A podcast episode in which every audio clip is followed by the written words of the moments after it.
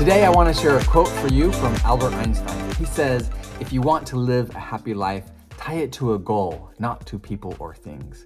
Hi, this is Ben Balden from Live a Happier, Fuller Life, and we are going to do our best to draw out as many lessons and wisdom from this quote as possible. Now, I don't know where Albert Einstein said this. He wrote a lot of letters throughout the throughout his life and you know published a lot of things. So I don't know exactly where this quote came from. I do believe it came from Albert Einstein. Um, and I don't think Albert Einstein needs any sort of introduction. Um, he's known by a lot of people. But what does he mean in this quote? If you want to live a happy life, tie it to a goal, not to people or things. First of all, that assumes that that's one of the that's one of the main goals of our life is to be happy. Happiness is an emotion, and that's kind of one of the things we're emotion people driven by emotion, and that's one of the emotions that we're continually driven for is we want, we want to feel happy. Subconsciously, maybe we want to feel safe, but consciously we want to be happy, and that's something we are always working toward. Um, the second thing is setting a goal. So it's assuming that you can set goals, or maybe uh, it's teaching us that setting goals is important and is a very key part of our happiness. And it's not just the goal, the setting the setting of the goal, but the progression toward that goal. There is a quote I love by Tony Robbins that says, "People ask me all the time," he says. What does it take to be happy? And I always tell them it's really simple. One word progress. Progress equals happiness. And it's true and it's very important in this point. And that's what I mean. I think he means by not to people or things. It's not in the accomplishing of the goals that where you get happiness. So many people take the goal and they hold happiness as a hostage until you achieve the goal. And it's like, I can only be happy if I achieve X and X in my life. And they withhold their happiness from their life. It's true that when we achieve goals, sometimes we feel a big sense of joy. Joy is different than happiness. Joy is a, an emotion, it's an intense temporary feeling. You can't be joyful 100% of the time. You can't even be happy 100% of the time.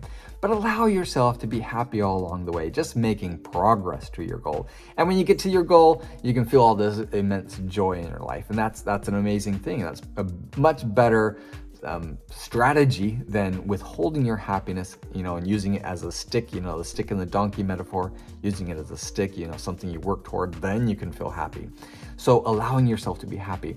And this tying your happiness to a goal, which I believe, you know, if we were to ask him, you know, he would probably say, you know, it means progression toward your goal and not to people and things is not making your goal, your happiness conditional. And specifically, he mentions people. And this is another bit of wisdom that we can uh, draw from this quote not to tie your happiness to other people. So many people in this world love, and they have loved ones. And when their loved ones are unhappy, they feel like they should be unhappy as well because when their loved ones are unhappy, they feel like maybe it's their fault or they need to fix it or that they feel guilty being happy when their loved ones are unhappy because we are emotional people and we are tied to people. We are connected with them. But he's his his advice here in this quote is not to tie your happiness to other people.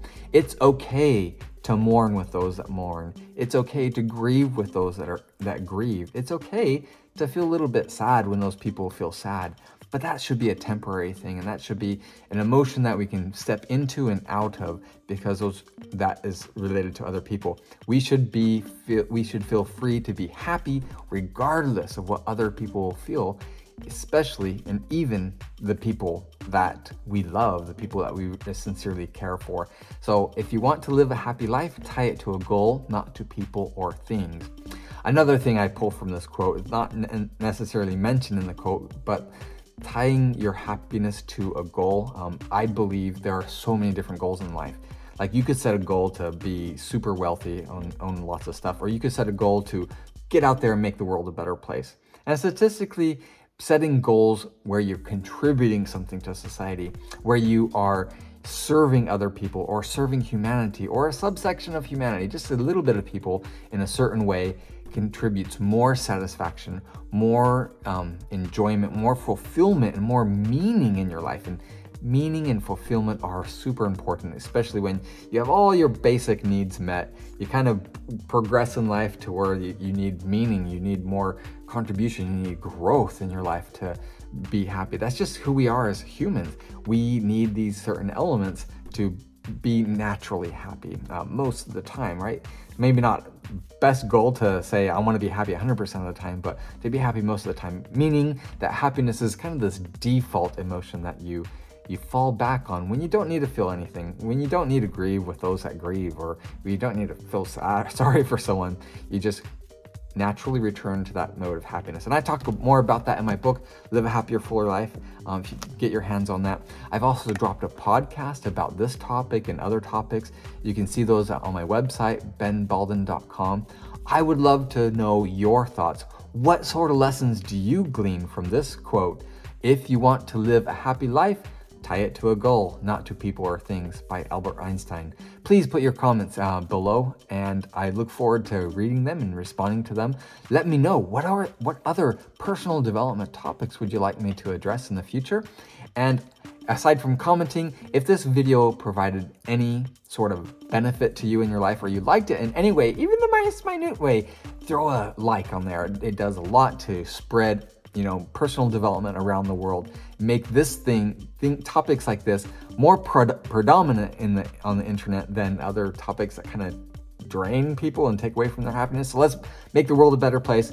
Push that like button and subscribe if you want more personal development in your life. This is Ben Balden reminding you to live a happier, fuller life. Thanks for watching.